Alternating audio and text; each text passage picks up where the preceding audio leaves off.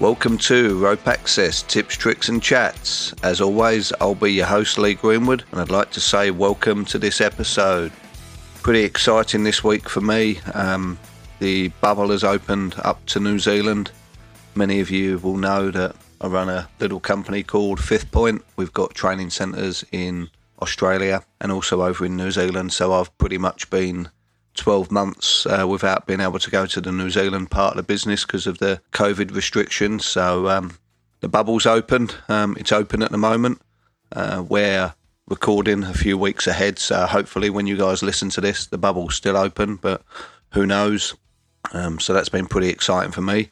But this week, uh, going to have a chat about tension lines, Tyrolean traverse, tight lines, flying foxes, whatever people want to call them. Uh, we're going to talk about ropes that get tightened up so we can hang on them and move horizontally or diagonally, basically. So, once again, this is carrying on in our series of uh, five tips or five things you should know about um, various things. So, this week, uh, tension lines. As always, if you could uh, click on the like boxes, give us some comments on Facebook, Rope Access Tips, Tricks, and Chats, that'd be awesome. But let's crack straight on into it. So, with your tension ropes, uh, only tighten them as much as you need for the job that you're doing.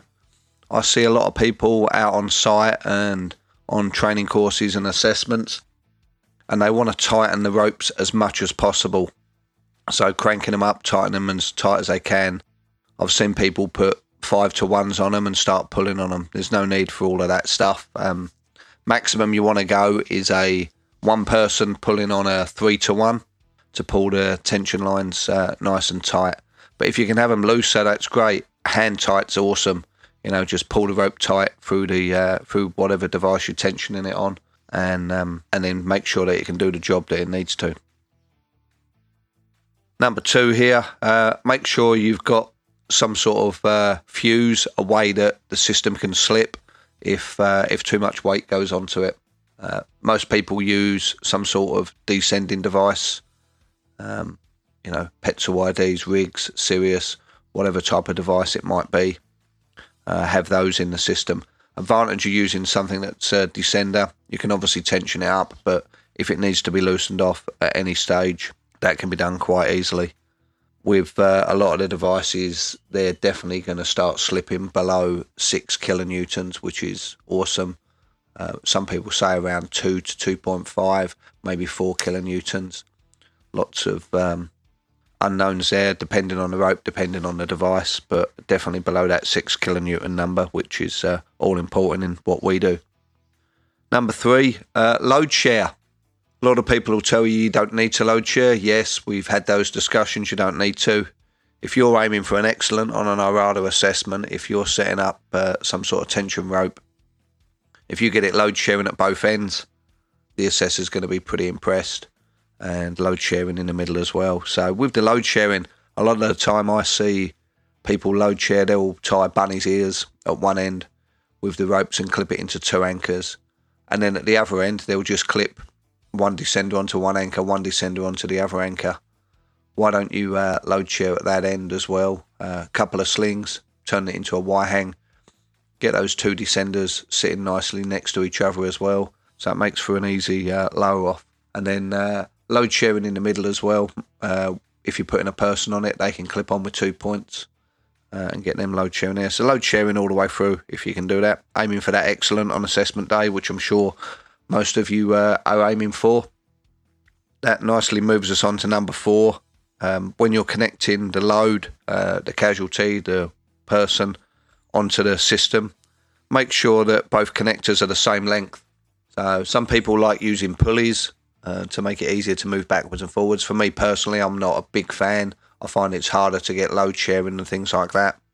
I'd uh, I'd rather go with a couple of carabiners uh, clipped on there, making sure they're the same length.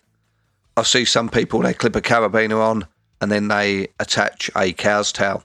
Issue we've got there is if um, if that carabiner was to fail, you're going to have a dynamic load onto that cow's tail Obviously, we've already got a tension system putting more weight along it than uh, than we normally do, and then we get a dynamic fall onto that tension rope. So that's not a uh, not a great look. So making sure both those connectors are the same length. Um, Grillons work really well in this situation or similar devices. You could clip a couple of those on and then you can pull them both tight so they're both similar length. And then it's easy to lower somebody off if you need to. Last one here, number five. Have a rescue plan. You're sending somebody out on this tension line in uh, rope access. We're pretty much designing it for use for one person. Don't really want to be getting into the discussion about stretchers and all of that. You know, that's in the, the rescue world. I'm uh, I'm playing around in the rope access world, so we're setting this up for a job. So uh, we're looking to send one person out there. So have a way of getting them back. It could be pretty simple. It could be that you just lower off the two descenders and they get lowered down to the middle, uh, down onto the ground, which is pretty straightforward. It may be as simple as attaching a tagline to them. So you can pull them back to whatever platform or wherever they came from, you can pull them back there. You could also have a tagline going the other way, going through a pulley and then back to where you're working so they can be controlled from one end. But yeah, definitely have some sort of rescue plan of how you're going to pull this person uh, if they turn into a casualty, pull them back. Yeah, so that's uh, that's my five uh, tips, five things you should know about using the tension line. Just to run over them again. Only put as much tension as you need on the ropes. Don't over tighten them. Uh, fit for purpose, I think, is the uh, good term there.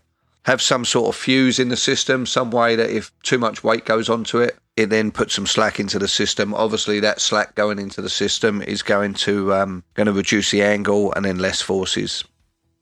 Load sharing, you know, it's uh, it's a principle we run by. Uh, a lot of time, I see people not doing it we're putting a lot of load onto these systems, so why not load share? Uh, making sure those connectors, the two connections onto the system are the same length or similar length, so there's no potential dynamic load onto uh, any of it if any part fails. And then uh, number five, as always, have a rescue plan, have a way of getting that person either safely to the ground or back to a safe location. So yeah, there's uh, there's five little tips, five little things you should know about with tension lines. Hope you enjoyed this one. I'm uh, I'm sure that you'll uh, have more you could add to this. I know that I've got more. If you want to reach out to us, uh, let us know on Facebook. You can contact us through the website ratak.net. Always happy to chat to people. Give us some of your tips. Be great to hear from you. But anyway, for now, stay safe. I'll see you soon. Cheers.